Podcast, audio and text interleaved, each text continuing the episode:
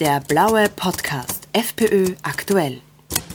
In ihrer unermüdlichen Erfolglosigkeit, dem Bürger in puncto Teuerung und Inflation unter die Arme zu greifen, hat die schwarz-grüne Bundesregierung diese Woche eine Übergewinnabschöpfung der Energiekonzerne ins Spiel gebracht.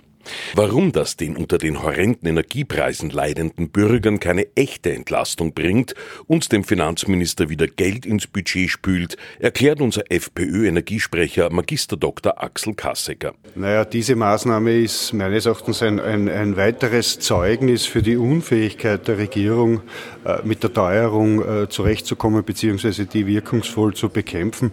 Äh, diese Übergewinnbesteuerung ist meines Erachtens eine weitere Steuer, die die Taschen des Finanzministers äh, Brunner füllt und ich sehe keinen äh, Beweis oder ich sehe hier keine Entlastung für die Bürger. Also ich sehe hier auch keine automatische Preissenkung. Was ich sehr wohl sehe, sind zusätzliche Steuereinnahmen für den Herrn Finanzminister, der sich eh schon dumm und dämlich verdient, unter Anführungszeichen, mit den äh, Körperschaftssteuern und den Kapitalertragssteuern aus, diesen, äh, aus dieser Abzocke der Bürger. So kann man das durchaus äh, formulieren.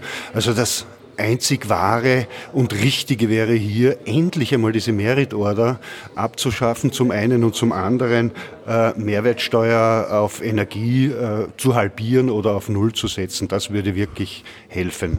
Auch die österreichische Industrie wird hinsichtlich der hohen Energiekosten von der Bundesregierung im Regen stehen gelassen. Das nötige Strompreiskostenausgleichsgesetz wird seit Monaten blockiert.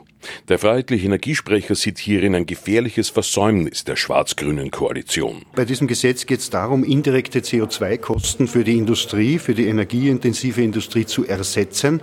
Alle Länder rund um Österreich machen dies, nur die österreichische Bundesregierung nicht, was natürlich eine zusätzliche Belastung beziehungsweise eine Verschlechterung in der Wettbewerbsfähigkeit unserer Industrie im Vergleich zum Umfeld ist. Und ich kann nur sagen, es ist zehn Sekunden vor zwölf, nicht fünf Minuten vor zwölf.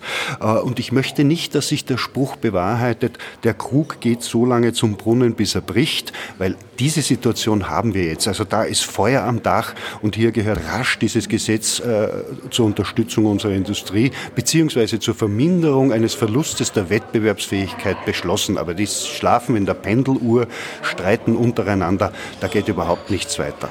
Warum wird dieses für die Wettbewerbsfähigkeit der österreichischen Industrie so wichtige Gesetz ständig blockiert? Naja, da kann man nur mutmaßen, wobei hier die Mutmaßungen doch sehr nahe an der Wahrheit sind. Es ist doch relativ offensichtlich, dass hier die grüne Ministerin Gewessler das junktioniert äh, mit dem Erneuerbaren Wärmegesetz, wo diese Grauslichkeiten drinnen stehen. Wir steigen übermorgen aus allen Ölheizungen aus und so weiter.